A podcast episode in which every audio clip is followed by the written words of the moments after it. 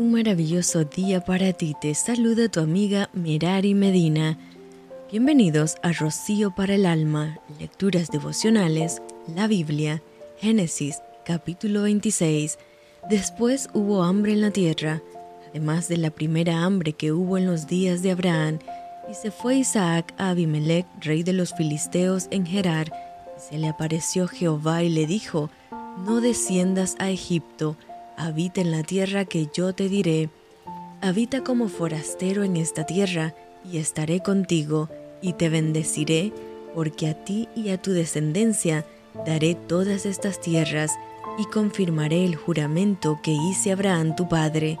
Multiplicaré tu descendencia como las estrellas del cielo, y daré a tu descendencia todas estas tierras, y todas las naciones de la tierra serán benditas en tu simiente por cuanto oyó Abraham mi voz y guardó mi precepto, mis mandamientos, mis estatutos y mis leyes.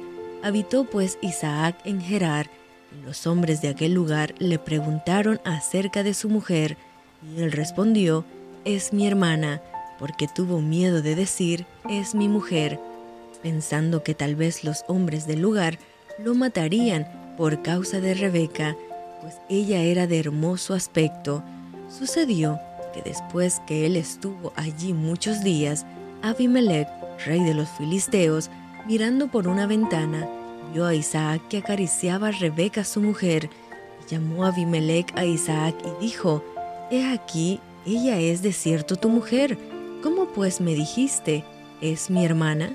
E Isaac le respondió, porque dije, quizá moriré por causa de ella.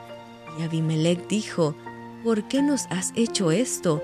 Por poco hubiera dormido alguno del pueblo con tu mujer y hubieras traído sobre nosotros el pecado.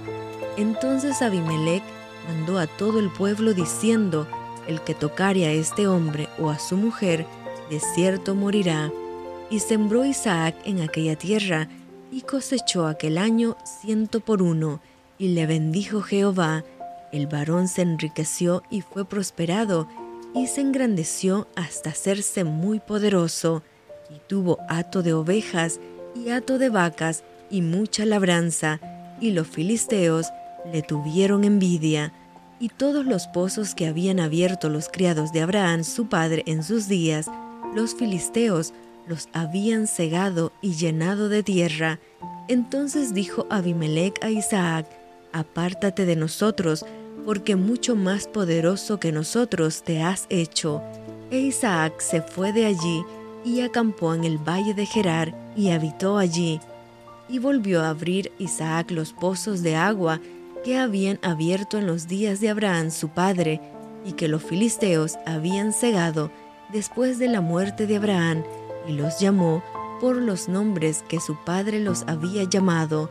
Pero cuando los siervos de Isaac cavaron en el valle, y hallaron allí un pozo de aguas vivas, los pastores de Gerar riñeron con los pastores de Isaac, diciendo, El agua es nuestra.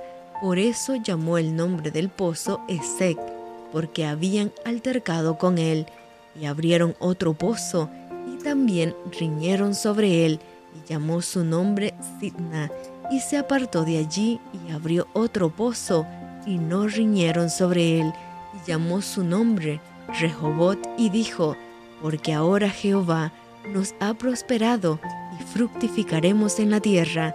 Y de allí subió a Berseba.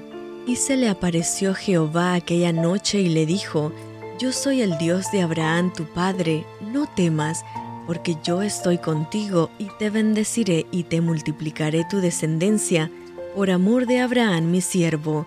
Y edificó allí un altar e invocó el nombre de Jehová y plantó allí su tienda y abrieron allí los siervos de Isaac un pozo.